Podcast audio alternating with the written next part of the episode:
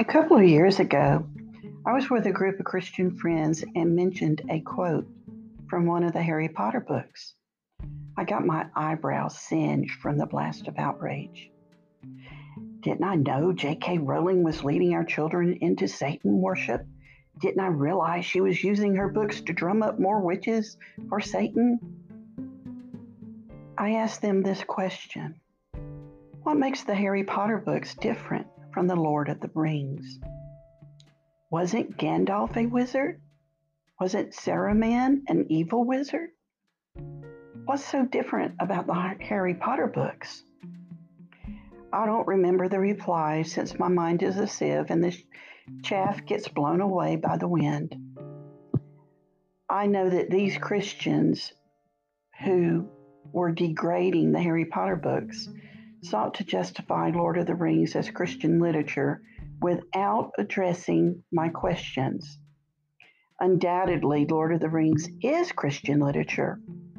However, the Harry Potter books can also fall into that classification. And here are my reasons for justifying that. First, this is a classic story of evil versus good. Secondly, Lord Voldemort and the Slytherins are associated with a snake. Thirdly, Harry is prophesied to be the chosen one the one who was going to defeat Voldemort. Voldemort, who obviously represents the devil, rebels against Dumbledore, who possibly represents God. Dumbledore's son, in quotation marks, is Harry, the one chosen to defeat the devil. Harry grows up in humble circumstances, fulfills prophecy, and sacrifices himself, just as Jesus did.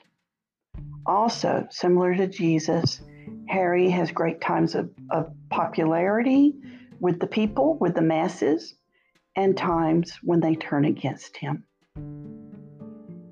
And here is, is something that's really interesting to me.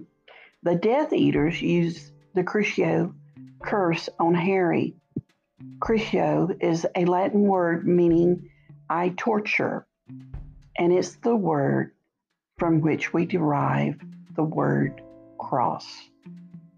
To delve a bit further, let's look at a specific book, The Deathly Hallows, or The Deathly Hallows, excuse me.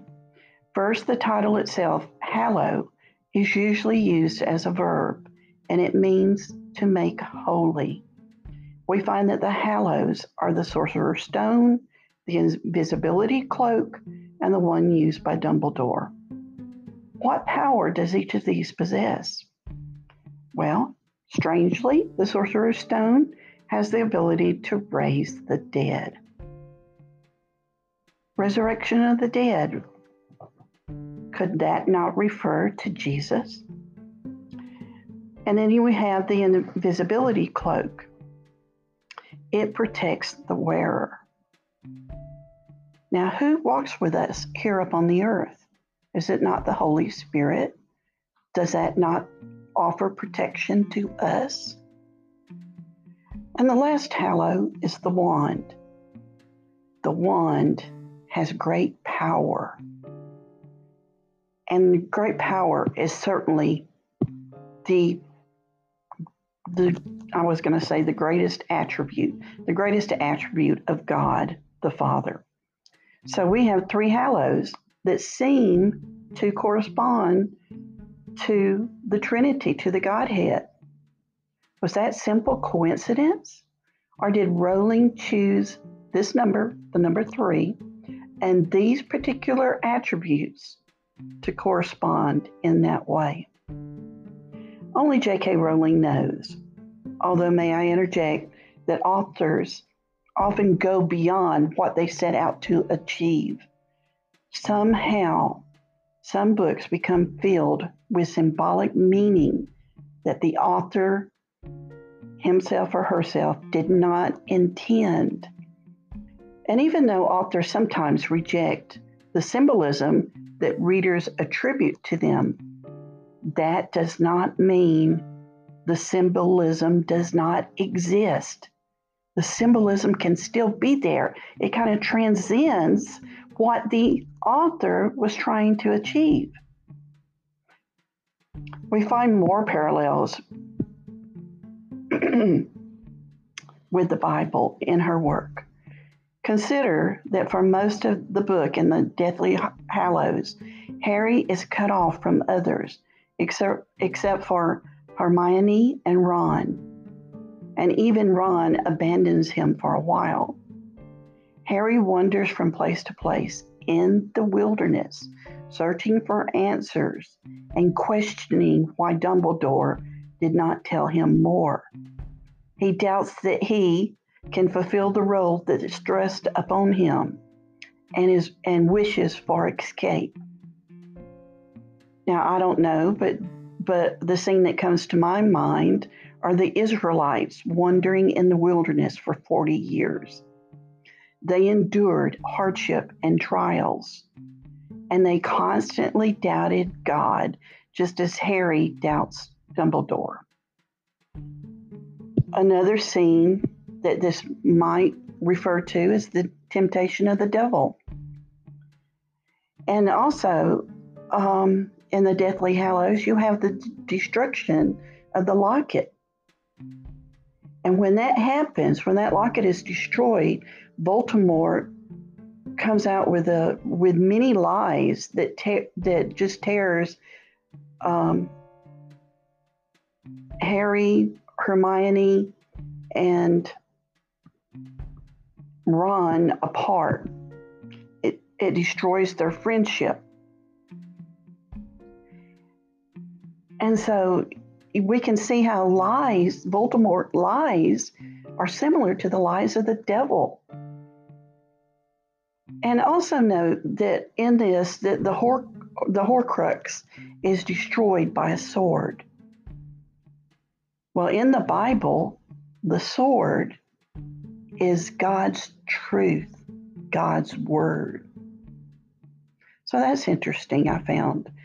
And also note that, that Harry endures this. He endures it even if even though he questions, even though he has doubts, he endures. Just as the Israelites did. And just as Jesus did. Remember the prayers of Jesus in the garden. And remember how Peter abandoned him? Yes, Ron abandoned Harry in the book, and Peter abandoned Jesus in the Bible. And yet both return. And when they return, they return with a new zeal.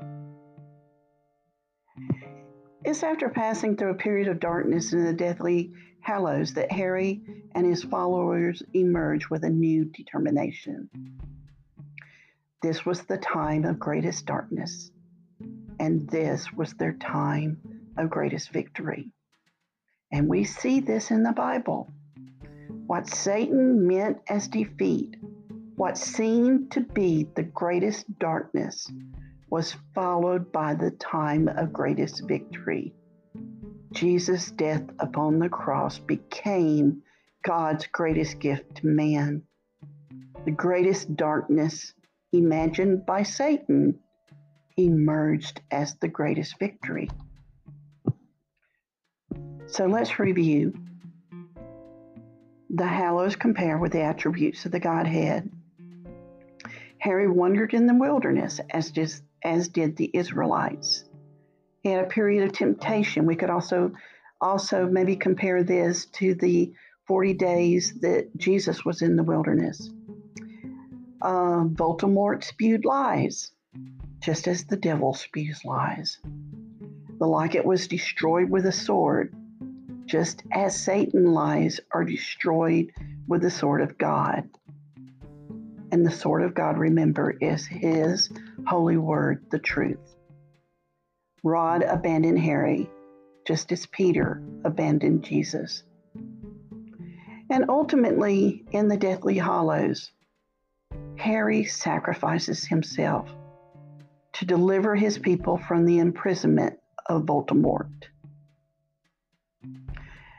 there are more ways that we can that we can find biblical themes that are interwoven throughout the Harry Potter books.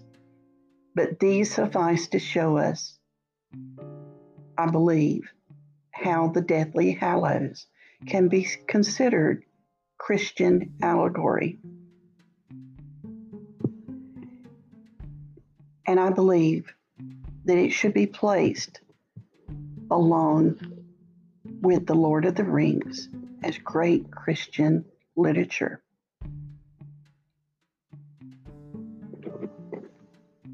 Yes, it has earned its place. And perhaps it's even at the top. This blog post was first published in 2011. Thank you for read for listening, and y'all are listening, not reading, but thank you for listening. And I hope you will listen to more of my blog posts. Um, and I'll see you later, or talk to you later. Bye. Thank you.